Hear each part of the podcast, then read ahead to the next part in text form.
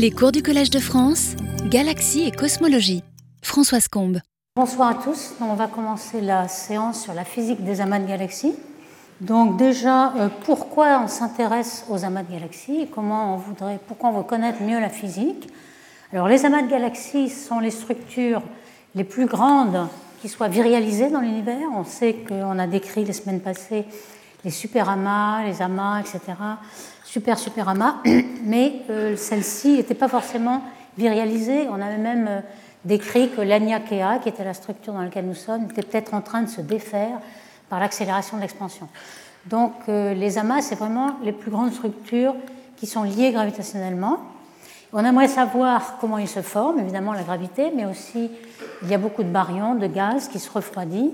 Comment ils se refroidissent? Quelle est la relation entre matière noire, et euh, baryon La forme intrinsèque, on voit dans cette simulation euh, de matière noire que les amas ne sont pas du tout sphériques comme on va on va voir dans les modèles très simples et supposés. Ils sont même formés de plusieurs sous-structures. Combien de sous-structures? Combien ils se forment par euh, fusion de sous-structures? Évidemment, tout ça, c'est pour s'en servir comme outil cosmologique. On sait que euh, ce sont des outils pour connaître les fluctuations de l'univers, comment ces fluctuations croissent en fonction du temps à tous les redshifts. Donc on va avoir euh, le rapport masse sur luminosité et surtout le taux de croissance dm sur dt. Et c'est ça qui va nous donner un petit peu quelques indices sur le fait que la gravité est bien celle d'Einstein, la gravité de relativité générale, ou bien il va falloir rajouter autre chose. Est-ce que l'énergie noire, c'est vraiment une constante cosmologique ou quelque chose de dynamique? Et puis connaître mieux la matière noire qui est dans les amas. Euh, est-ce qu'elle est dissipative ou pas? Est-ce qu'elle, euh, Comment elle se relie?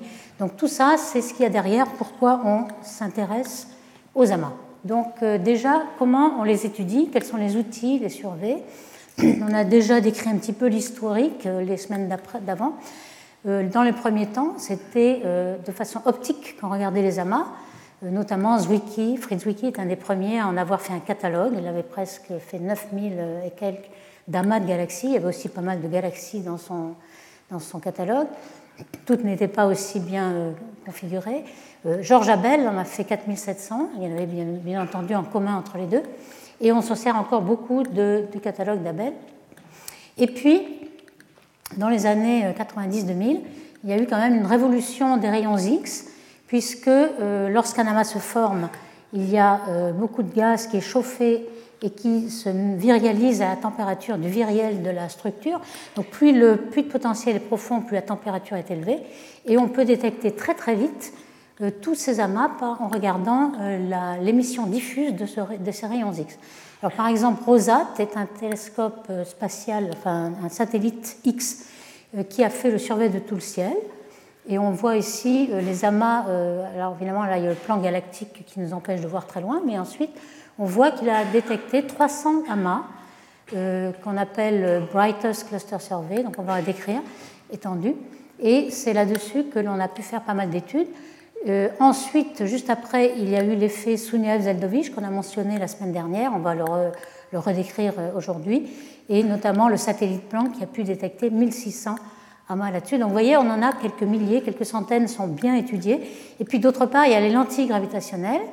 On s'est aperçu en 1987, notamment sur cet amas, Abel 370, qu'il y avait des, euh, des arcs. Cet arc, par exemple, et quand on regarde dans le passé, évidemment, il existait sur les images, mais les gens ne les avaient pas interprétées comme lentilles gravitationnelles. Ce n'est qu'en 87 qu'on a compris que c'était une lentille et on a pu en faire des tas d'applications, notamment aujourd'hui, c'est une industrie, on regarde avec le télescope spatial des tas d'arcs dans les amas et on en déduit une cartographie de la matière totale, donc la matière noire que l'on ne voit pas dans les amas de galaxies. Donc ça, c'est un outil aussi qui nous a permis de beaucoup mieux connaître toute la matière noire dans les amas. Et, en plus, il faut mentionner les simulations numériques qui sont de plus en plus raffinées et qui euh, permettent de comprendre ce qu'on voit et même essayer de prédire et de chercher euh, derrière. Alors pour cette image, c'est une image qui montre bien euh, la révolution des rayons X pour observer les amas. Vous avez ici une série d'histogrammes. Donc le nombre d'amas de, galaxies, nombre de galaxies dans un amas. Alors ici, vous avez un amas, 2, 3, 4, 5, une dizaine d'amas. Et le redshift est en bas de 0 à 1.5. Et on voit le nombre de galaxies lorsqu'on fait les spectres, on a son redshift, donc le nombre de galaxies, on voit que lorsque les opticiens voyaient une concentration dans le ciel, ça paraissait compact. Quand on regarde les, décalages vers le rouge, il y a beaucoup de galaxies d'avant-plan et de galaxies d'arrière-plan. Et pas beaucoup dans la masse. La masse, c'est le pic que vous voyez ici. Quand on regarde en X, ici on a les amas MAC-S, c'est-à-dire les Massive Cluster Survey. Évidemment, ils sont encore plus massifs, mais au moins c'est une façon de trouver les amas les plus massifs on n'a pas besoin d'avoir euh, quelque chose qui nous indique quelles sont les superpositions sur la ligne de visée et on voit que la masse se distingue très bien. vous voyez qu'il est très, beaucoup plus facile de détecter les amas euh, avec les rayons X. Par exemple, justement, une euh, vue, cette fois-ci c'est le satellite Chandra. Pardon. Aujourd'hui, il y a deux satellites X qui sont dans le ciel, Chandra et XMM, Chandra américain, XMM européen. Chandra a beaucoup de résolution, une seconde d'art. Par rapport à Rosette, qui en avait beaucoup moins, euh, euh, il, fait des champs profonds et avec haute résolution. C'est pour ça qu'on euh, peut résoudre l'amas. Les contours ici sont les contours de l'émission X et on voit que c'est de l'émission diffuse. Derrière, c'est l'image optique, VRI, les trois couleurs. Et vous voyez qu'en effet, les X correspondent à la structure de l'amas en optique. Mais euh, Chandra permet de résoudre, mais Rosat avait beaucoup moins de résolution et permettait de faire tout le ciel. Chandra ne peut pas faire tout le ciel. Alors donc, avec ces, satellites X, euh, voici un petit peu un résumé fait par Ebeling en 2010 du nombre euh, d'amas de, de galaxies détectés en X. Ici, vous avez la luminosité X de l'amas en fonction du redshift, le survey Rosat dans tout le ciel. Alors, vous voyez la limite de sensibilité qui est ici, évidemment, en fonction du redshift, on peut décrire un flux constant et plus on va loin et moins on voit les faibles objets, bien sûr. Donc ça permettait de détecter tous les points bleus. MAC-S, c'est les Massive Cluster Survey, donc c'est vraiment les plus massifs. On a cherché avec Chandra ceux qui étaient encore plus massifs, même que les plus massifs de Rosat. Euh, ça a permis d'aller plus loin en redshift, d'être plus sensible.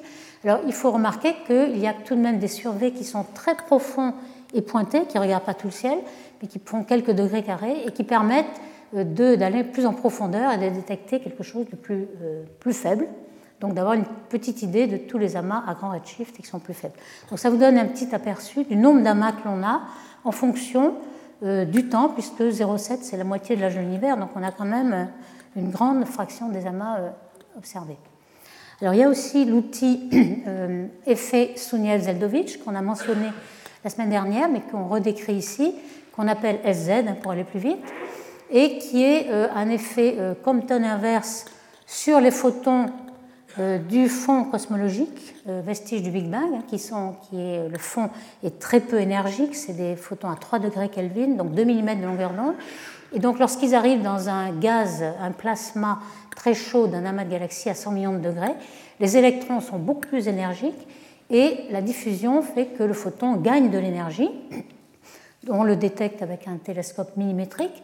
Euh, on voit que le spectre en corps noir, qui est en rouge ici, du fond cosmologique, qui est presque un corps noir parfait à 10-5 près, il va être perturbé. On va enlever un peu d'énergie, on va donner de l'énergie à ces photons et le faire passer avec un peu plus d'énergie. Quand on fait la différence entre les deux, on voit que le signal qu'on détecte, c'est un défaut ici, un excès là. Et c'est ça qu'on appelle l'effet SZ, cette quantité qu'on détecte. ce qu'on n'avait pas dit aussi la dernière fois, c'est qu'il y a deux effets. Il y a un effet qu'on appelle thermique, le principal, et puis il y a aussi un effet qu'on appelle cinétique, qui est dû au fait que euh, l'amas se déplace dans le référentiel fixe. Alors on pourrait dire que le référentiel de l'univers, c'est le fond cosmologique, puisqu'il est à l'équilibre avec l'univers entier. Et puis les amas sont euh, animé de mouvements par rapport à, ce référentiel fixe. Par exemple, on sait, euh, grâce au fond cosmologique, que la Voie lactée, le Soleil et la Voie lactée sont en mouvement de 600 km par seconde par rapport au fond cosmologique et dans la direction du grand attracteur, ça on l'a vu par le dipôle. Donc ici, euh, lorsqu'un amas est en mouvement, euh, les électrons vont aussi donner un effet Doppler au photon, qui non seulement aura un effet énergique, donc c'est la même image que tout à l'heure. Vous voyez que l'effet cinétique, il est tout petit, c'est l'effet rouge qui est ici. Il est beaucoup plus faible que l'effet thermique. Euh, quand on regarde les, perturbations en fonction de la taille des fluctuations du fond cosmologique. Vous reconnaissez ici les, ondes Doppler, les pics acoustiques. Et puis à petite échelle, puisque les petites échelles sont là, les grandes échelles ici, petite échelle, on voit euh, l'effet euh, thermique euh, SZ et puis l'effet cinétique qui est bien plus faible. Donc c'est beaucoup plus difficile à voir. Dans le séminaire qui va suivre, Nabila Ghani va en parler. Mais ça nous donne des renseignements complémentaires sur les amas, donc ça c'est assez intéressant. On l'a déjà détecté. Alors quand on fait euh, un, petit résumé des détections par l'effet Z, on a en fonction de Z la masse des amas, on voit en rouge tout ce qui a été détecté par Planck, donc les 1600 amas, qui, ça s'arrête à peu près à un redshift 0,6-0,7. Euh, il y a aussi euh, un télescope qui s'appelle le South Polar Telescope, donc dans l'hémisphère sud, qui fait 10 mètres de diamètre, qui observe dans millimétrique, et il était spécialisé justement à faire des recherches profondes, donc ça permet d'avoir des amas encore plus faibles et d'aller plus loin. Euh, on va en décrire quelques-uns. Et puis en optique en bleu et puis en, noir, ce sont quelques amas détectés dans le survey XXL de XMM Newton. Alors justement, pour donner une petite idée de la physique que l'on peut faire avec ces amas, on va regarder le papier récent de Capasso qui essaie d'exploiter tous les amas observés par euh, le SPT.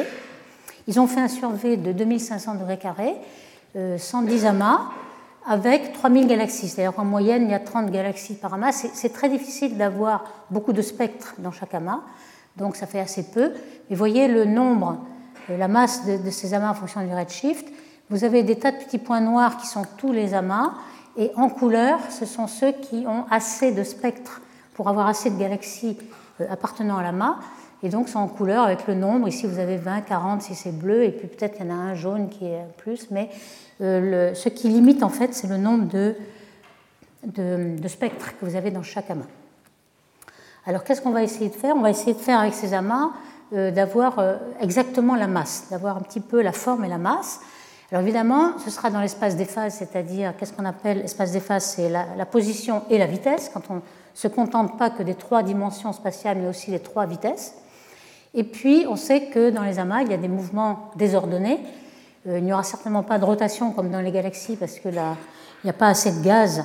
Euh, la matière noire domine dans les amas, donc on va avoir des mouvements de galaxies ici qui vont avoir ce mouvement-là. Et le problème, ça va être euh, de, de, distinguer, en fait, évidemment, on a une masse globale quand on fait le, le viriel, c'est-à-dire V2 étant m sur r, on a une masse globale, mais on n'a pas la vraie masse, vu que euh, les, vitesses peuvent être anisotropes, soit tangentielles, soit radiales, et surtout au bord, elles sont radiales parce que les galaxies rentrent dans la. On va voir exactement pourquoi. Donc on va essayer de, euh, de faire cette étude. Alors évidemment, pour une étude où on a 30 galaxies par amas, ça ne suffit pas. Si vous prenez amas par amas, vous allez voir un, bruit en racine de n qui est racine de 30, ça va être énorme. Donc ce qui va être euh, possible de faire, c'est empiler tous les amas pour avoir un nombre de galaxies 3000 qui est assez grand pour que le bruit soit assez faible. Mais pour euh, empiler tous ces amas, il ne faut pas empiler les petits et les gros de la même façon, il faut connaître un peu les boîtes de masse, et c'est ça qui est relativement difficile. Alors voici un petit peu ce qu'ils ont fait pour euh, d'abord éliminer les galaxies qui n'étaient pas dans l'amas. Alors ici, c'est un diagramme justement dans l'espace des phases.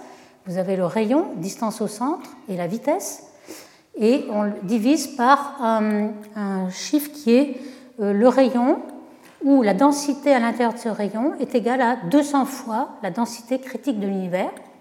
Alors la densité critique de l'univers, euh, on l'a décrite à plusieurs reprises. Euh, aujourd'hui, elle est égale à 10,29 euh, grammes par centimètre cube. C'est la, densité limite pour qu'un univers retombe sur lui-même par sa propre gravité.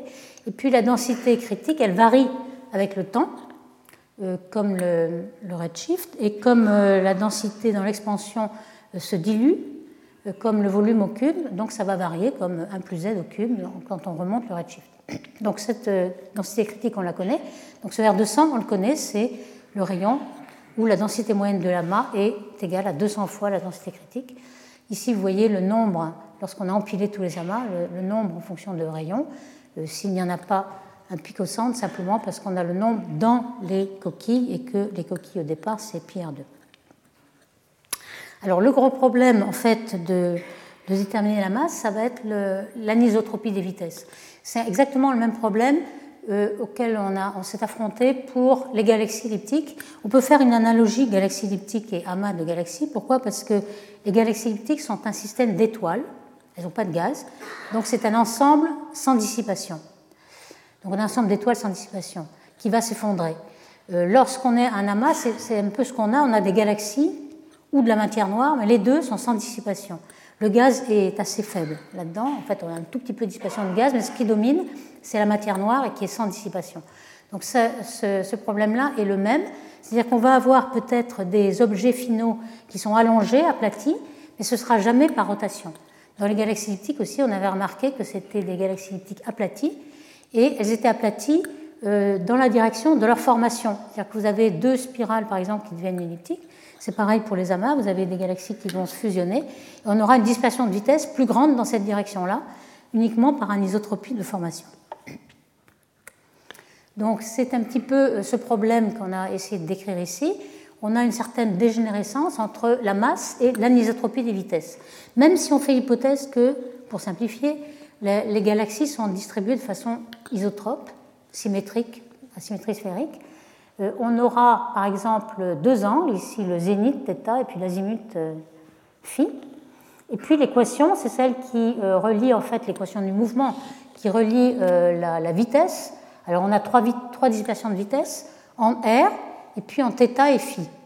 On va quand même faire l'hypothèse, pour simplifier, que tout ce qui est tangentiel, ce sera symétrique, c'est-à-dire θ et phi, il n'y a pas de direction différente, c'est seulement une, une isotropie radiale tangentielle. Donc si vous voulez, on peut dire que euh, sigma θ et sigma phi seront égaux ou semblables, parce que normalement, l'anisotropique, on va appeler bêta, qui est 1 euh, moins sigma θ plus sigma phi sur 2 sigma r, 2, euh, on va le diminuer par un facteur 2 en disant sigma θ2 sur sigma r2. En fait, c'est ça. Ce terme-là devrait être nul si les vitesses étaient isotropes. Et en fait, il ne l'est pas. Ici, vous avez nu r, c'est la densité des galaxies, et les vitesses. Et vous avez de l'autre côté le potentiel gravitationnel, donc la force gravitationnelle qui est égale à, toute cette énergie cinétique. Donc si on regarde bien, euh, ici on a ce fameux, θ, et intuitivement on comprend bien pourquoi. Si par exemple l'amas va euh, être allongé dans une direction donnée, c'est un petit peu comme un cigare, vous allez avoir beaucoup de vitesse dans cette direction-là. Et si vous regardez dans le grand axe du cigare, vous allez avoir énormément de vitesse. Si vous tournez par projection, de l'autre côté, par effet de Doppler, vous n'aurez aucune vitesse du tout. Donc vous pouvez avoir des masses complètement différentes que vous allez déduire par un facteur 10 ou plus, uniquement par anisotropie des vitesses. Et c'est ça le, gros problème euh, qu'on appelle dégénérescence masse-anisotropie. Il faut connaître ce bêta qui peut être de moins l'infini si vous avez des orbites tangentielles, hein, ça veut dire que euh, sigma θ est très grand, jusqu'à et sigma r nul, et jusqu'à bêta égale 1 si vous avez des uniquement radiales, et puis 0 si euh, c'est isotrope. Alors voilà exactement ce qu'on trouve dans les simulations numériques, que ce soit galaxie elliptique ou amas de galaxies, c'est pareil. Euh, en général, au centre, on voit quelque chose qui va être relaxé, mélangé, euh, donc un peu plus isotrope, peut-être même tangentiel, parce qu'il y avoir un peu de dissipation, donc on va y avoir un petit peu de rotation. Donc quelque chose qui va être très négatif ou nul, donc presque isotrope. Et puis au bord, on a euh, dans les amas euh, des, mouvements qui continuent à tomber, donc des mouvements radiaux. Et ces mouvements radiaux, si vous les avez sur la ligne de visée, euh, c'est là qu'ils vous trompent énormément sur la masse, la masse de l'amas, car les vitesses sont beaucoup trop grandes par rapport à cette masse-là. D'où il faut, pour essayer de comprendre mieux et de trouver la vraie masse de l'amas, essayer de modéliser cette dégénérescence. Alors voici ce qui a été fait par Capasso et ils ont essayé d'utiliser les mêmes méthodes en fait qui étaient employées par euh, Mammon et al. pour euh, MAMPOS. C'est un software qui a été prévu pour les galaxies, mais c'est exactement pareil pour, euh, pour les amas.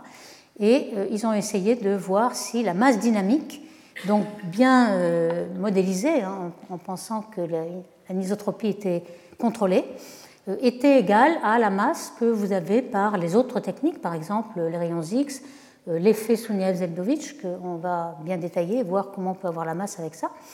Et ils ont vu qu'à z égale 0, ça marchait à peu près, mais euh, pour certains redshifts, ici par exemple, euh, vous avez le rapport entre la masse dynamique et la masse par les autres traceurs qui est assez différente. Hein, vous voyez, 0,6 au lieu de 1.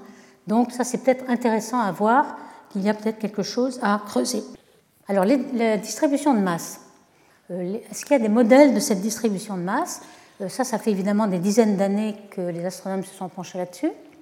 Et ont d'abord essayé d'avoir des formules analytiques de la distribution lorsqu'il se formait euh, un amas de galaxies.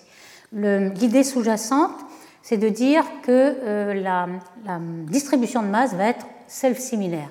Qu'est-ce que ça veut dire self-similaire? Ça veut dire que ça ne va pas dépendre du rayon, il n'y a pas d'échelle caractéristique, et même si l'amas croît, par exemple, il se forme au début de l'univers un tout petit amas, un petit cœur, et puis peu à peu, en fonction du temps, on va avoir des structures qui vont s'agglomérer, s'agglomérer, donc l'amas va grossir et grossir, et il va avoir toujours la même structure, sans échelle caractéristique. Ça veut dire que finalement, si on avait une loi de puissance en fonction de R, il n'y a aucune échelle caractéristique, et c'est certainement quelque chose un petit peu idéalisé pour avoir quelque chose qui ne dépend pas de l'échelle.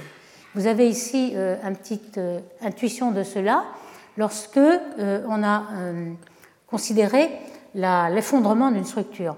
Normalement, en fonction du temps, une structure, euh, son rayon augmente avec l'expansion de l'univers d'abord, et puis les fluctuations augmentent en fonction du temps, et lorsque cette fluctuation, le contraste de densité est assez fort, il va atteindre la densité critique localement pour qu'il retombe sur lui-même, en quelque sorte un petit big crunch. Et on a, appelé ce mouvement-là le, turnaround, c'est-à-dire la retombée, ici. Et puis, au bout d'un moment, il va retomber, il va être virialisé et puis euh, former une structure. Mais vous voyez qu'au euh, départ, c'est une petite structure qui se forme. Elle va retourner un certain temps et puis elle est déjà virialisée ici. Et puis la structure un petit peu supérieure un peu plus tard, et puis un peu plus tard, un peu plus tard. Vous voyez un peu la self-similarité, c'est ça en fait. C'est qu'au fur et à mesure, on a quelque chose qui ressemble toujours à soi-même, quelle que soit sa taille. Alors quand on regarde un petit film d'une structure qui se forme justement, euh, on voit des filaments et on voit que la structure, bien que les contrastes augmentent, ce que je voulais montrer, c'est qu'au fur et à mesure, on voyait ces structures et les filaments euh, se fusionner et finalement on retrouvait toujours la même structure, même si c'était à plus grande échelle, on avait toujours, ah ben voilà, en fait, ça va très vite, on avait toujours trois filaments, et c'est une structure self-similaire, c'est-à-dire qui se ressemble quel que soit le temps. Et là, l'effet est un petit peu raté, puisque ça va soit trop vite, soit pas assez. bon, je, pense que je vous ai assez, euh, un petit peu donné l'idée de ce que veut dire self-similaire. C'est-à-dire quelque chose en fonction du temps qui euh, ressemble à soi-même, en fait. Alors en effet, ça c'est des simulations numériques, et ces simulations numériques, contrairement aux au, calcul analytique, c'est beaucoup plus facile à faire en fait, quand on a beaucoup de temps de calcul. Et euh, depuis 1997, donc à peu près une vingtaine d'années, on s'est aperçu qu'on a eu assez de résolution pour s'apercevoir que euh, lorsqu'on faisait des simulations numériques de matière noire froide, le modèle standard, on arrivait toujours à la même euh, densité universelle, quelle que soit la taille. Justement, c'est celle similaire aussi. Que ce soit une galaxie donc la matière noire, en fait, dans une galaxie ou dans un amas de galaxies, c'est pareil, une question de taille, mais la gravité est toujours en 1 sur R2 et donc on n'a pas d'échelle caractéristique. Quelle que soit donc galaxie, amas de galaxies ou groupe ou n'importe quoi, on avait toujours le même profil. Alors on pourrait dire, bon, c'est pas tout à fait une loi euh, indépendante d'échelle puisque vous avez une échelle caractéristique, mais c'est que euh, la, la, loi indépendante d'échelle, elle s'arrête au bord. On a une limite où la structure a un bord, il y a un rayon de viriel où la, matière au-delà n'est plus virialisée. Donc c'est en gros euh, une loi un petit peu isotherme. On verra tout à l'heure que lorsqu'on écrit l'équation d'un système isotherme où la dispersion de vitesse est constante en fonction du rayon, on a une loi qui normalement devrait être en 1 sur R2. Ici c'est R-1 et R-3, donc presque R-2 et on a un, rayon caractéristique, et on a ce qu'on appelle, pour les galaxies, on s'est beaucoup penché là-dessus, c'est qu'on a une densité qui devient infinie euh, à r égale 0, donc ce qu'on a appelé cusp, et pour les galaxies, c'est un gros problème parce que euh, euh, ce cusp n'est pas observé. On sait qu'on observe, observe, quelque chose qui est plat, donc un cœur, et on essaie de l'expliquer avec des phénomènes de feedback, de formation d'étoiles qui renvoient de l'énergie, ou alors de trous noirs centrale qui renvoie de l'énergie et qui euh, repousse la matière noire. Mais en tout cas, lorsqu'il n'y a pas de baryon, on s'attend à trouver euh, ce cusp ici, et puis une, loi qui finit en R-3 lorsqu'on arrive au bord de la structure, donc qui se termine plus, plus rapidement qu'au centre. Alors, est-ce que c'est vrai pour les amas de galaxies? Alors déjà, dans les simulations, voici une autre vision un petit peu plus récente de cette loi. Alors la loi, elle est ici, un ρ en fonction d'une certaine densité. Il y a un certain contraste ici. Vous voyez que si R égale 0, on n'a que ce terme-là, donc c'est en 1 sur R. Donc c'est bien le, cusp ici. Et puis lorsque R est très grand, on a R3.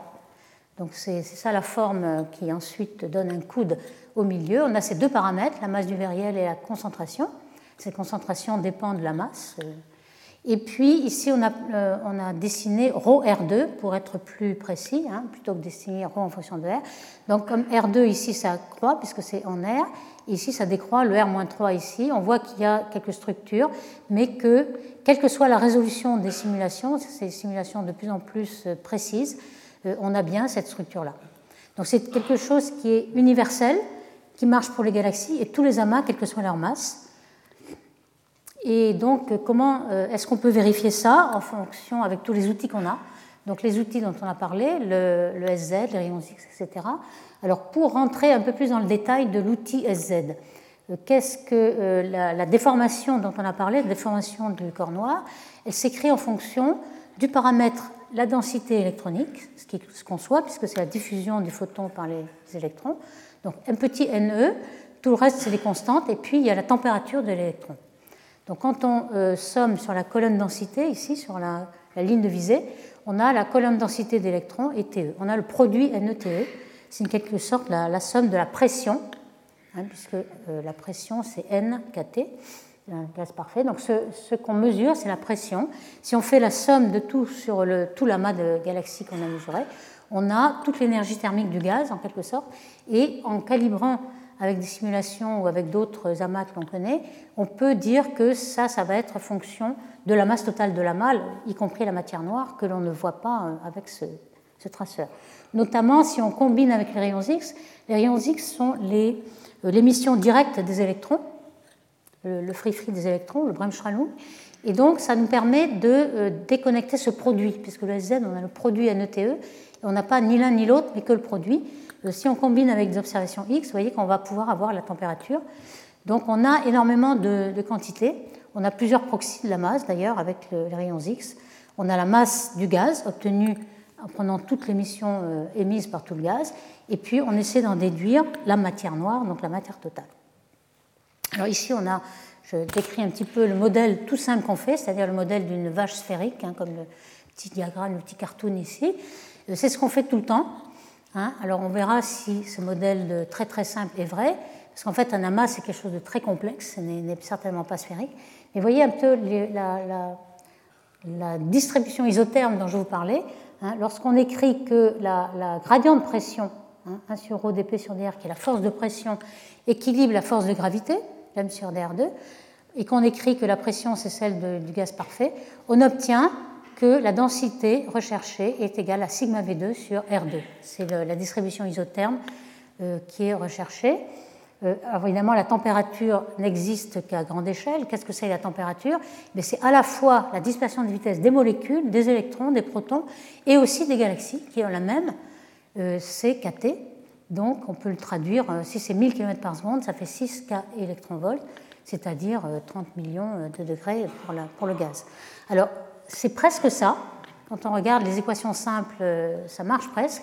Mais on a un petit modèle bêta ici, qui est le rapport entre l'énergie ici, sigma V2 et KT. Bêta est presque 1. Et on fait un petit modèle. Ce qu'on observe, c'est ça, l'intensité des rayons X en fonction du rayon. Vous voyez qu'on a un petit cœur ici, et puis une pente qui est à peu près moins 3 bêta. Si bêta égale 1, on a le vert est au milieu. Et puis euh, bêta est parfois très proche de 1, mais ce n'est pas si mauvais que ça, finalement.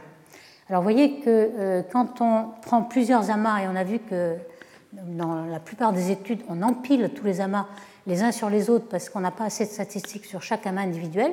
Vous avez ici trois amas. Euh, les contours noirs, ce sont l'émission des rayons X. Le rouge et le bleu, c'est les contours de la somme de toutes les galaxies, en quelque sorte, donc euh, l'intensité des galaxies. Vous voyez que euh, chacun est très très euh, tourmenté comme forme, mais lorsque vous empilez 100 amas d'un coup, eh bien, le modèle finalement de la roche sphérique n'est pas si faux que ça, on doit le dire. Donc qu'est-ce qu'on a obtenu avec ça? Déjà, Katgert et en 2004 avaient fait ce petit jeu pour 60 amas d'Abel, l'amas Z égale 0. Ils avaient aussi 3000 galaxies dans ces 60 amas, donc un peu plus qu'avec SPT, donc peut-être 60 spectres de galaxies, par amas. Ils avaient tout empilé avec une certaine catégorie de masse. Et voici un peu la masse en fonction du rayon et euh, en fonction de ce rayon R200.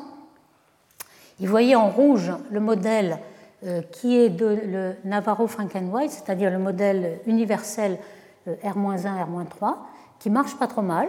Alors au centre, on ne sait pas trop parce qu'il n'y a pas assez de résolution. S'il y a un cœur, en tout cas, il est inférieur à la résolution 0,1 mégaparsec. Mais si vous mettez cette, ce diagramme-là, ici c'est en log-log, si vous le mettez en linéaire, ça va beaucoup mieux. On voit bien que le rouge marche très bien avec les points. Donc, euh, ce qu'il faut retenir de ces premières études, c'est que euh, le modèle universel marche très bien pour les amas. Et ça, ça peut être une surprise parce que pour les galaxies, ça ne marche pas du tout, mais ça marche vraiment pour les amas. Ce qui veut bien dire que dans les galaxies, on ne peut pas appliquer la self-similarité aussi facilement que ça parce qu'on a beaucoup de baryons. Les baryons sont, dissipatifs et on a beaucoup d'effets de euh, feedback des supernovae, etc., ce qu'on n'a pas dans les amas. Donc les, trous noirs, les supernovae, euh, nous gênent dans les galaxies et pas dans les amas. On a vraiment euh, un cusp, une loi en 1 sur R qui est vérifiée pour, pour les amas. Le modèle isotherme marche moins bien que le modèle NFW. Donc pour le, traceur de rayons X, on l'a beaucoup étudié et on a pas mal de ce qu'on appelle relations d'échelle, c'est-à-dire aussi des relations de self-similarité. Alors je reprends l'équation euh, simple de asymétrie sphérique euh, qui relie euh, la pression, la force de pression et la, force de gravité. Pour avoir un équilibre hydrostatique du gaz, il faut qu'il y ait équilibre à chaque rayon. Alors vous voyez que si j'écris cette équation, hein, la masse à l'intérieur d'un certain rayon R en fonction de la, pression, le gradient de pression avec la pression et celle des gaz parfaits, toujours NKT, euh, on s'aperçoit que l'on a ici euh, une dérivée euh, logarithmique de la température en fonction du rayon. Donc si je prends le modèle isotherme, ça, ça va être zéro puisque la température ne varie pas. Et puis une variation logarithmique de la, densité du gaz en fonction du rayon. Alors ceci, si c'est une loi de puissance, ça va être une constante. Et donc on aura ici une constante. Donc on peut dire que la masse, finalement, elle est proportionnelle à quoi? À la température et au rayon uniquement. Tout le reste, c'est des constantes. D'où la loi d'échelle M en RT. Bon, c'est aussi la masse noire. Alors la densité de matière noire euh, a une euh, densité donnée, elle est toujours constante d'un point à l'autre. Pour un redshift donné, c'est 200 fois la densité critique, etc. Donc on a R3 est en RT et on déduit ces relations d'échelle qui sont prédites par ce modèle simple, c'est-à-dire que la température va comme le rayon au carré pour euh, des amas donnés. Hein. Pour un amas donné, elle est censée être constante. Et ensuite, pour un amas deux fois plus grand, vous avez quatre fois plus de température, par exemple. Hein. Donc c'est la température qui est en R au carré, la masse en T3,5, etc., d'un amas à l'autre, lorsque la taille de l'amas croît. De même, pour la, luminosité en X, vous, vous, vous attendez à ce que ça aille comme T au carré, si la température est... Donc toutes ces lois d'échelle, on va essayer de voir si elles sont vraies ou pas. Et on, va aussi voir en fonction du redshift. Alors comment elles vont varier en fonction du redshift? Euh, Ici, euh, euh, on, prend toujours les grandeurs, hein, la masse, la température, le rayon, à des euh, rayons bien précis qui sont le rayon à 200 ou 500 fois la densité critique. Alors pourquoi 500 fois? C'est que parfois on n'a pas assez de sensibilité pour aller assez loin. Ici, vous avez une densité, une température d'une simulation numérique. la densité est ici, la température là. Vous voyez que parfois, en rayons X, on n'a pas plus de résolution que le premier cercle et le premier cercle, c'est euh, le rayon où la densité moyenne à l'intérieur est égale à 500 fois la densité critique. Et puis ensuite, vous avez 200, etc. Donc parfois, on s'arrête à 500 euh, en rayons X. Et puis, le rayon du viriel, où c'est virialisé, c'est en gros égal à peu près à R200. Et vous voyez que euh, jusqu'à 3 R200, et même le turnaround serait ici, vous avez des tas de parties externes où vous n'êtes pas virialisé complètement, mais vous êtes toujours dans le euh, régime de chute euh, du, filament, ou même des galaxies qui sont des filaments, qui tombent sur l'amas. Donc toute cette région, on va en parler un petit peu à la fin, ce sont des régions très intéressantes où on peut euh, calculer le taux d'accrétion de l'amas et le taux de, croissance des amas. Alors en fonction de Z, eh bien, c'est tout simplement ce qui varie, c'est la densité critique en fonction de Z. Alors, euh, on sait qu'il y a euh, ce phénomène euh, de l'énergie noire qui commence à nous embêter à z égale 0,5. C'est seulement récemment, à 5 milliards d'années, que ça vient. Donc, comme on aura des amas à z égale 0,5, 1, etc., on peut négliger oméga lambda et on voit que ça varie en 1 plus z au cube. Donc, ça, c'est plus facile. Et on a cette dépendance-là qui arrive pour toutes les lois d'échelle auxquelles on s'attend. Hein. Donc, voici. La masse va varier comme la température et puis un plus z moins 3,5, la luminosité en tx2, etc. Donc on va essayer de voir si ces euh, lois d'échelle sont vérifiées euh, sur la réalité. Et en fait, quand vous regardez cette compilation de Rosati en 2002 sur un certain nombre d'amas, eh bien, pour la luminosité, ça ne marche pas très bien. Alors, ça ne marche pas très bien. Vous voyez la, pente ici, Lx en fonction de Tx. Vous avez 4, 3, mais pas 2.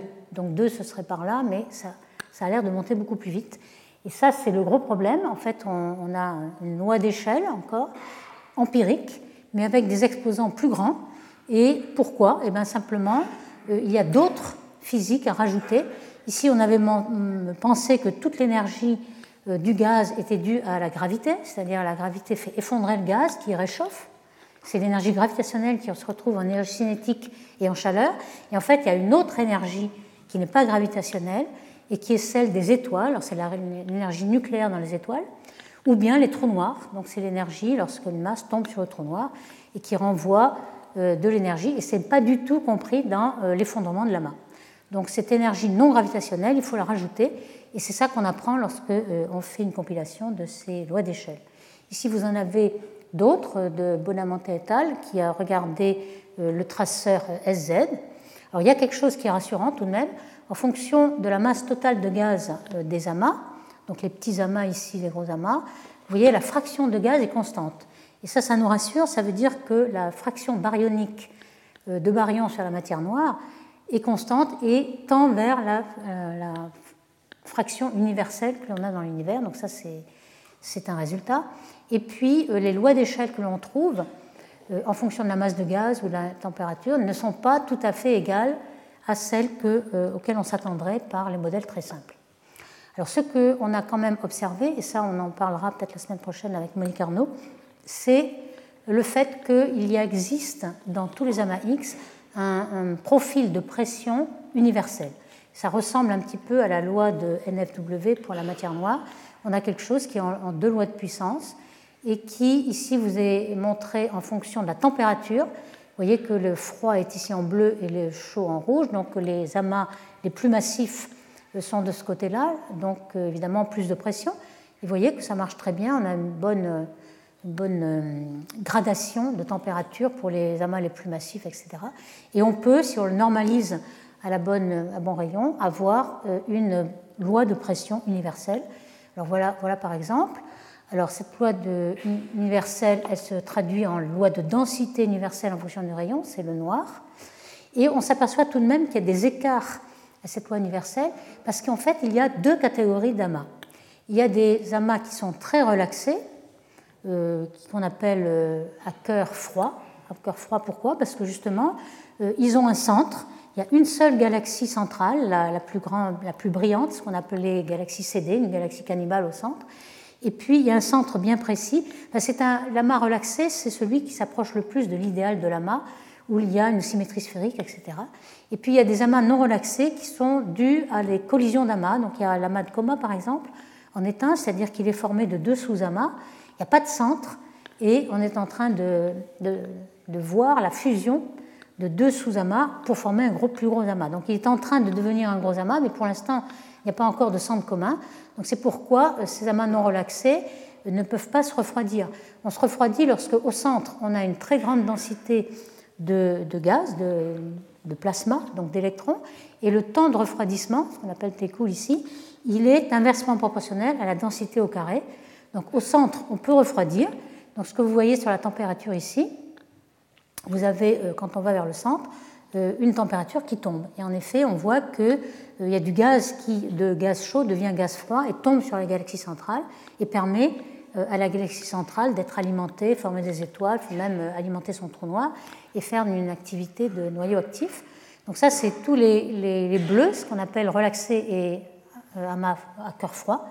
Par contre, les autres, qui sont des fusions d'amas avec des sous-structures, ils ne sont pas du tout relaxés et ils ne se refroidissent pas. Donc il y a ces deux-là qui sont tout le temps là, même dans les simulations numériques, et on a compris qu'il fallait euh, prendre en compte ces deux catégories. Alors c'est pourquoi, euh, pendant très longtemps, la comparaison entre simulation et observation ne collait pas très bien. On n'avait pas compris euh, toute cette énergie qu'il fallait rajouter à l'énergie gravitationnelle pour prendre en compte les étoiles et les trous noirs. Et donc ça, ça n'était pas dans les simulations au départ. Maintenant, ça y est. Alors ce qu'on faisait dans les simulations avant, c'était la matière noire. Donc on avait quelque chose de gravitationnel. Et ce qu'on observe, en fait, ce sont que les baryons, donc c'est la surface du gâteau. donc c'est pour ça que ça ne marchait pas. Maintenant, on met beaucoup plus de physique dans les simulations et on s'aperçoit du problème. Par exemple, vous avez un amas ici qui est très relaxé, c'est un amas euh, à cœur froid.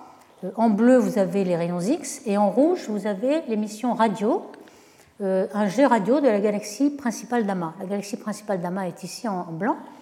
Et en rouge, vous avez le jet radio, euh, qui sont des électrons relativistes qui, font des trous dans le gaz très chaud. Et on voit que euh, ce, ce, jets radio de gène est quelque chose qui chauffe énormément euh, tout le gaz X, en fait. Ce n'est pas négligeable du tout. C'est pour ça qu'on a beaucoup plus d'énergie et que la luminosité en X, elle n'est pas du tout celle que l'on pouvait s'attendre avec uniquement les phénomènes gravitationnels. Donc il y a tous ces phénomènes-là que l'on prend en compte maintenant. Alors pour le chauffage et le refroidissement du gaz, il y a plusieurs phénomènes. La principale, c'est euh, l'électron qui est libre, complètement libre, donc on appelle cette émission free-free euh, ou Bremsstrahlung. Et euh, quand on regarde le bilan énergétique en fonction de la fréquence, ici, ou de l'énergie en F, vous voyez que le free-free, c'est ce qui est bleu, qui est l'essentiel en fait. Vous avez d'autres émissions en vert, la recombinaison, vous avez les deux photons, je n'en parlerai pas beaucoup. Et puis vous avez aussi toutes ces raies. Alors qu'est-ce que c'est que ces raies? C'est des éléments lourds. On s'est aperçu au début avec surprise parce qu'on pensait que tout ce gaz euh, de très chaud dans les amas, c'était le gaz primordial, qu'il y avait très peu d'éléments lourds. Mais en fait, il y en a beaucoup. Et on avait euh, déjà décrit dans les séances précédentes que euh, les supernovas des galaxies font, enrichissent par le rejet dans le milieu intra-galaxie, intra-amas, beaucoup d'éléments lourds, le carbone, le magnésium, le fer, etc. Et donc toutes ces raies, vous voyez que la fonction de refroidissement, elle dépend de toutes ces raies. Euh, les raies des éléments lourds sont des, importants refroidissants du gaz. Donc ces raies sont très importantes pour euh, savoir quel est le chauffage et le refroidissement. En fait, il y a beau avoir un tiers d'abondance solaire des éléments, la plupart des éléments sont au milieu des galaxies, non pas dans les galaxies. Donc les galaxies perdent leur, les éléments qu'elles fabriquent dans les étoiles là-dedans. Donc lorsqu'on remet un petit peu euh, dans les simulations tous ces phénomènes, alors ici on voit euh, la luminosité X en fonction de Tx et la loi d'échelle auquel on pouvait s'attendre s'il n'y avait que les événements gravitationnels. Ici vous voyez en bleu euh, sans AGN, sans le feedback des trous noirs. Et puis en rouge, donc les bleus et les rouges sont des simulations. Lorsqu'on a pris en compte les trous noirs, vous voyez que c'est quand même très différent. Il y a une flèche verte qui relie les deux.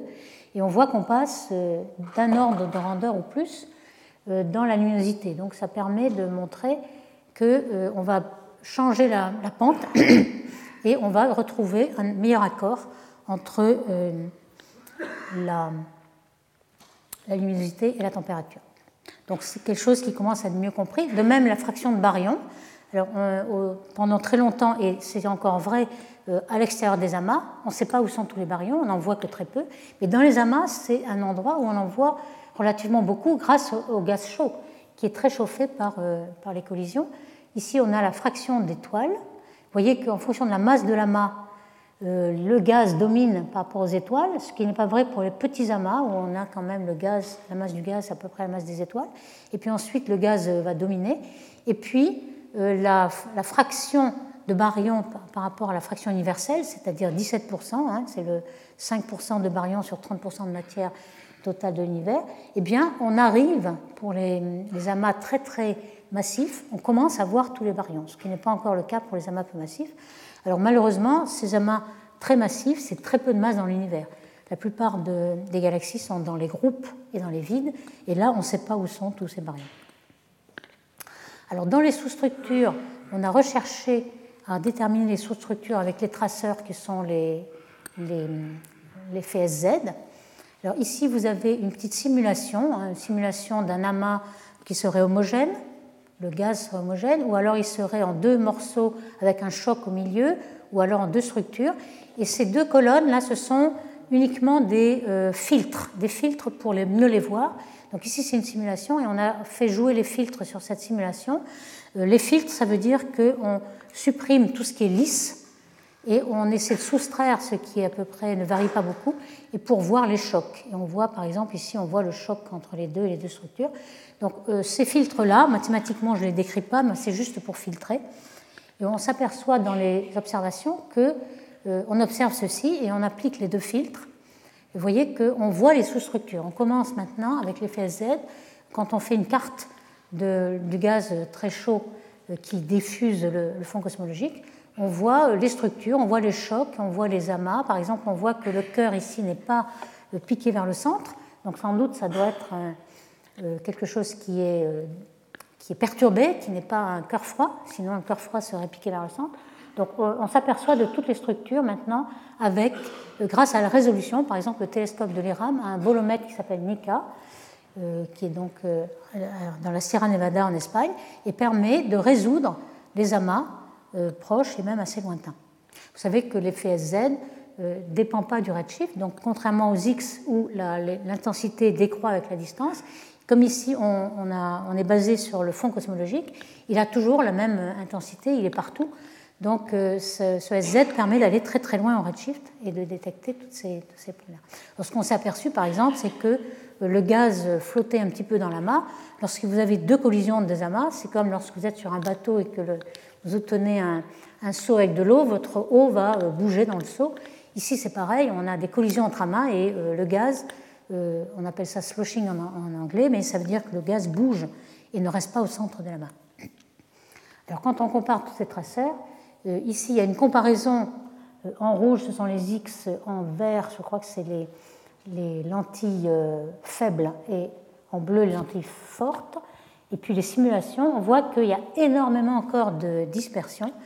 On est encore loin du compte. Il faudrait qu'on améliore les, processus d'observation et d'interprétation, mais on voit que la barre d'erreur est encore grande pour comparer aux simulations numériques ici. Donc il y a encore beaucoup de travail à faire. Alors, dans le temps qui me reste, je vais essayer de vous parler des parties externes. Je vous ai parlé des parties surtout internes où il y avait un profil de NFW. Et euh, depuis les dernières années, on s'intéresse aux parties externes là, qui sont encore en train de tomber sur la mât. Euh, voici une simulation de dimère qui montre bien qu'il y a comme un rayon caractéristique où la densité tombe brutalement ici. Et il semblerait qu'on euh, puisse, à partir de là jusqu'au rayon de Verriel, on puisse en déduire le taux d'accrétion des amas. Et c'est ça qui est très intéressant. Et surtout, euh, l'extérieur des amas n'est pas perturbé par tous les phénomènes complexes qui sont formation d'étoiles et trous noirs, euh, qui euh, nous gênent un petit peu pour comprendre ce qui se passe. Alors voici une des simulations qui cette fois marche un petit peu mieux, qui, sort de Horizon Agénène, que vous avez vu avec Johan Dubois l'autre jour. Vous n'avez que du gaz ici, donc le vert c'est la densité du gaz, le rouge, c'est la température. Donc vous avez des explosions de supernovae qui sont un petit peu partout. Vous avez ici une région au hasard de l'univers, donc euh, il n'y a pas d'amas. Et lorsque vous avez une région surdense, vous avez un amas, vous voyez que tout le gaz se retrouve dans un amas que vous allez avoir à peu près ici. Et puis ce qui est en bleu, c'est les éléments lourds. Donc comment ils se diffusent dans l'amas On voit que ici, il y a en effet le gaz et ces simulations permettent de savoir si le gaz et la matière noire sont reliés. Il n'est pas ploté ici, mais euh, on l'a derrière. Donc voici, c'est peut-être encore plus facile de le voir de façon statique, voici ce qu'on obtient par simulation numérique. Vous avez ici la matière noire, donc un rayon très brutal où la matière noire s'arrête. Euh, ici, c'est le rayon d'accrétion, un choc d'accrétion, on voit les, filaments qui commencent à accréter. Et ici, un rayon qu'on va appeler splashback en anglais, ou je dirais en, français un rayon de retombée de la matière. Splash, c'est plutôt l'éclaboussure, si on veut. Donc on appelle ce rayon euh, splashback ou retombée de la matière, si vous voulez. Et c'est ce, rayon-là qui est, qui est relativement intéressant. On va voir, il correspond aussi au choc dans le gaz. Ici, vous avez la température et l'entropie. On voit que le gaz, ce rayon-là, correspond aussi à, à au gaz qui est, qui est choqué. Lui, il est dissipatif et lorsqu'il rentre dans le gaz, dans, le, dans l'amas, il va être choqué ici. Alors, ce que montrent les simulations, c'est qu'en fonction de, du taux d'accrétion, vous avez plusieurs amas, donc plusieurs taux d'accrétion de, la matière, le rayon euh, de retombée de la matière, il est de plus en plus court. Vous voyez que le rayon tombe en fonction du taux d'accrétion.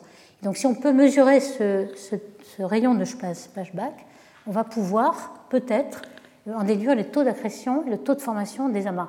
Alors je reviens un petit peu à cet effondrement linéaire dont nous avions déjà parlé lors de l'exposé précédent. Hein, c'est un petit peu le, schéma que je vous donnais tout à l'heure, le rayon en fonction du temps et de toutes ces coquilles qui vont s'effondrer. Alors si vous n'avez pas de surdensité, vous êtes dans l'expansion de l'univers. Et lorsque vous avez des coquilles, plusieurs coquilles, on fait la supposition que les coquilles ne se croisent pas, et on voit que la coquille centrale tombe d'abord, puis ensuite la coquille suivante, etc. Et vont se virialiser. Et on avait dit que c'était assez facile de calculer, parce qu'on pensait que les coquilles dans symétrie sphérique ne peuvent pas se croiser, donc c'était relativement facile.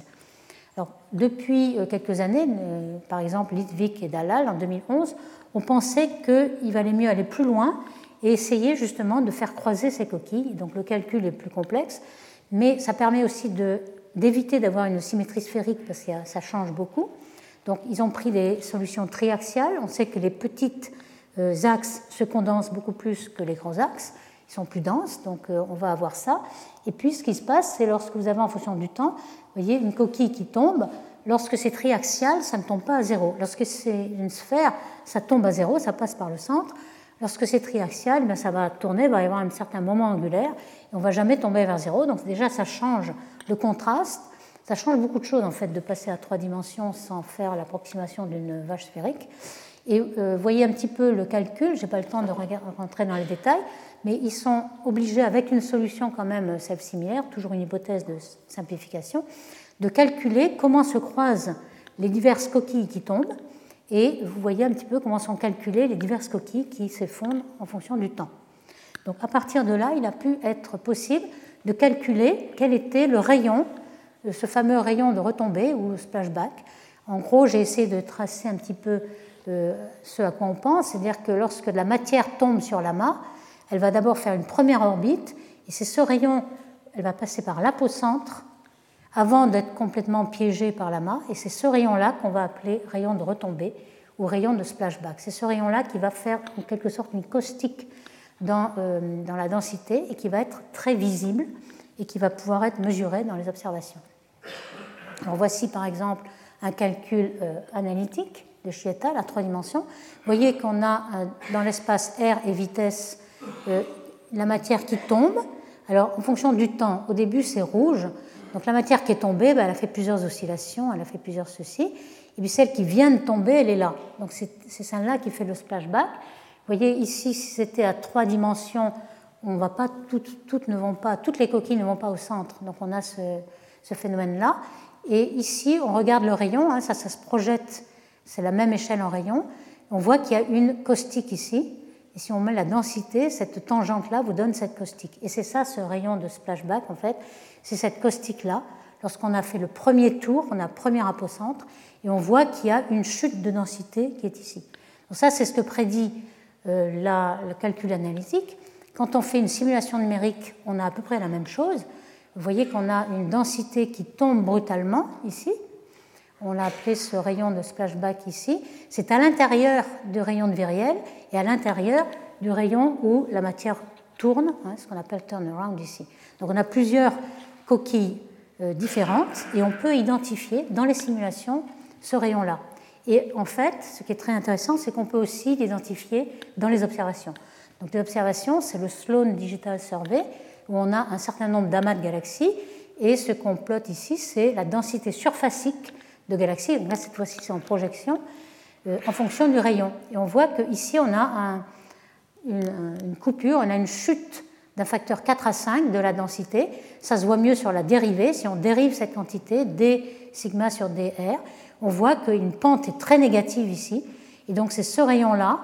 Alors ici, c'est différentes masses d'amas. Hein, donc c'est d'autant plus euh, bien identifié, ce rayon-là, que l'amas est massif. Donc ça, c'est euh, la dérivée. Donc on voit bien que ce point-là est facile à déterminer même dans les observations. Donc on appelle ce rayon ce splashback. Alors ici, ils l'ont même mis en fonction de la concentration de l'amas. Donc en orange, vous avez des amas plus concentrés, plus massifs, et moins concentrés en bleu. Et euh, ce qui est intéressant, c'est de voir la largeur du trait, c'est les barres d'erreur. Donc euh, on arrive très bien à déterminer, euh, en, dérivant cette fonction, la, la, la, valeur de ce rayon avec une erreur barre qui est assez petite. Donc ça, ça, nous, ça donne de l'espoir, c'est assez encourageant pour savoir comment va croître l'amas. Ici, dans les calculs analytiques, on avait un taux de croissance, donc ce rayon de splashback ici en fonction du rayon de turnaround, qui décroît lorsque le taux d'accrétion est grand. Donc si on mesure ce, rayon-là, qui est facile à mesurer, dans les simulations numériques aussi c'est facile, on voit que plus l'accrétion euh, est grande, plus la main euh, accrète de la matière, et plus le rayon est petit, le rayon de retombée de la matière. Donc cette mesure-là, on voit aussi comment elle varie avec gamma, ça c'est euh, un calcul analytique. On voit la caustique ici se former et on voit comment ça varie avec euh, oméga, avec euh, beaucoup de paramètres. Hein. Et puis aussi, on sait que le temps mis pour la matière pour faire cette orbite, en fait c'est trois quarts d'orbite pour arriver à cette première apocentre, et donc ça nous permet de savoir, par exemple, au redshift 0, si vous mesurez ce rayon de retombée, vous savez que pour oméga égale 0,3, c'est l'univers dans lequel nous vivons, euh, avec un taux d'accrétion, mettons S égale 1 normalisé, euh, la, a commencé à se former à 0,4 et cette matière-là est tombée à ce moment-là. Si vous avez un taux d'accrétion plus grand, ce sera plus proche, etc. Donc là, c'est vraiment euh, les, courbes analytiques correspondent bien aux simulations numériques. Alors, on peut donc distinguer ces deux parties, hein, les parties internes qui sont plus difficiles à comprendre parce qu'il y a beaucoup de phénomènes complexes et relaxé, mais rien ne dépend plus de Redshift. Par contre, cette partie externe, là, c'est euh, finalement euh, quelque chose de plus encourageant pour savoir à quel taux euh, croissent les amas. Alors évidemment, pour l'instant, j'ai parlé de matière noire. Il y a aussi des, le comportement du gaz dans ce rayon-là. Est-ce que le gaz va être plus dissipatif et avoir un rayon de retombée beaucoup plus petit C'est pas sûr. Tchernin et al., par exemple, ont montré qu'il y avait un rayon de retombée ici euh, de manière anthropique euh, qui était presque égal à celui de la matière noire. Euh, ici, vous avez aussi des calculs analytiques qui disent que c'est possible que le gaz et la matière noire peuvent se dissocier, ça dépend du taux d'accrétion. Donc on va pouvoir mesurer ce taux à la fois par les lentilles gravitationnelles sur la matière noire et puis par les rayons X sur le gaz. Voici des simulations numériques avec gaz. Donc ici, vous voyez le gaz en filament peut-être euh, séparation en clumps qui sont les galaxies et puis les filaments. Et ce qu'on voit ici, c'est euh, la, vitesse, la vitesse négative en fonction du rayon. Donc c'est un petit peu comme pour la dérivée. Vous avez une vitesse positive, c'est-à-dire le gaz qui continue à suivre l'expansion, et puis ensuite il rentre V égale 0 ici, et puis il devient très négatif, et vous avez en quelque sorte un choc d'accrétion ici qui se passe en bas. Euh, vous voyez que la matière noire, c'est les, pointillés et la matière baryonique, c'est le très plein, donc c'est presque au même endroit. Et donc on a ce rayon de choc. Donc euh, le rayon de choc d'accrétion est à peu près le même euh, pour la matière noire et pour le gaz. C'est un petit peu aussi ce qu'on voit sur l'entropie. Donc euh, quand on regarde la compilation des observations X, c'est pas encore gagné. Vous voyez, l'entropie est très très très diffusée. Mais les quatre amas les plus étudiés sont quand même moins euh, moins dispersé. Bon, c'est quand même assez encourageant de voir que l'entropie euh, a bien le, facteur plat ici lorsqu'on a le choc d'accrétion. Alors je terminerai avec deux transparents, qui est euh, justement l'espoir que lorsqu'on mesurera ce rayon de retomber sur l'amas, on puisse peut-être discriminer entre les divers modèles de gravité modifiée. Il se trouve que certaines modifications de gravité euh, sont complètement écrantés pour les champs forts, c'est-à-dire que dans le système solaire, par exemple, on ne voit absolument aucune différence avec la relativité générale, c'est le cas du caméléon et de Weinstein, et que justement, au bord des amas, on va commencer à trouver la différence. Donc voici des simulations, cette fois-ci encore numériques pour diverses valeurs de l'équation d'état de l'énergie noire, et puis ici, divers euh, modèles de gravité modifiée. On voit que ce rayon est différent si la loi de gravité est différente. Donc euh, il y a quand même de l'espoir qu'avec les lentilles faibles, on puisse, même sans euh, être trop perturbé par tous les phénomènes astrophysiques, euh, comme je vous l'ai décrit, de formation d'étoiles et de trous noirs, distinguer entre les modèles de gravité différentes sur les amas de galaxies. Donc en résumé, on commence à progresser sur les parties internes des amas. On sait qu'il y a un profil F9W, mais il y a encore beaucoup à faire pour travailler sur la triaxialité et les phénomènes astrophysiques. Par contre, dans les parties externes, il y a un, certain espoir d'avoir une simplification plus grande et de pouvoir euh, déterminer cette caustique-là qui est assez facile à voir de façon euh, observationnelle. Donc je vous remercie. Retrouvez tous les contenus du Collège de France sur www.colège-2-france.fr.